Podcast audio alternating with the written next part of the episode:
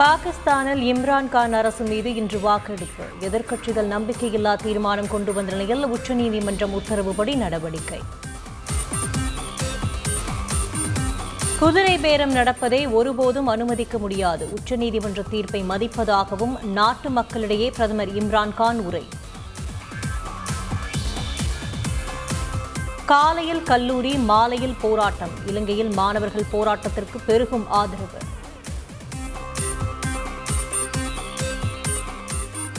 அரசுக்கு எதிராக இலங்கையில் வலுக்கும் போராட்டம். எதிர்க்கட்சியினர்தான் காரணம் என இலங்கை அதிபர் குற்றச்சாட்டு.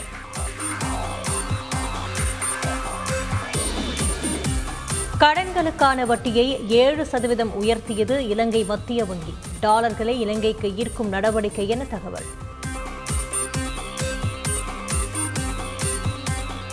ஹிந்தி தொடர்பான அமித்ஷாவின் கருத்து இந்திய ஒருமைப்பாட்டுக்கு வேட்டு வைக்கும் செயல். முதலமைச்சர் ஸ்டாலின் கண்டனம். மாற்றுத்திறனாளி மாணவர்களுக்கான சலுகைகள் நீட்டிப்பு. மத்திய அரசு வழங்குவது போன்று இனி வரும் பொதுத் தேர்வுகளில் வழங்கப்படும் என தமிழக அரசு அறிவிப்பு. பதவியை காப்பாற்றிக் கொள்ள நீட் தேர்வை தமிழகத்திற்குள் நுழைய விட்டார் எடப்பாடி பழனிசாமி முதலமைச்சர் ஸ்டாலின் குற்றச்சாட்டு.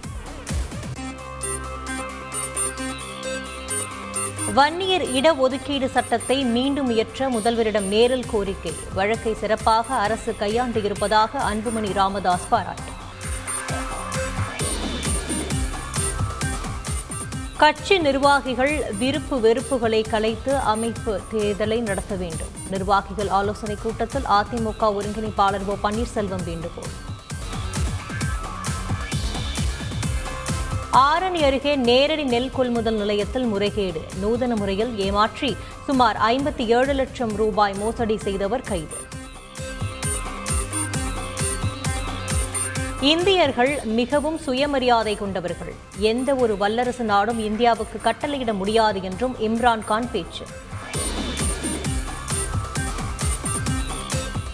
ஐபிஎல் தொடரில் பஞ்சாப் அணிக்கு எதிரான ஆட்டத்தில் குஜராத் வெற்றி. கடைசி பந்தில் குஜராத் த்ரில் வெற்றி பெற்று அசத்தல். ஆஸ்கர் விருது விழாக்களில் பங்கேற்க வில் ஸ்மித்திற்கு பத்து ஆண்டுகள் தடை. தொகுப்பாளரை கன்னத்தில் அறைந்த விவகாரத்தில் நடவடிக்கை.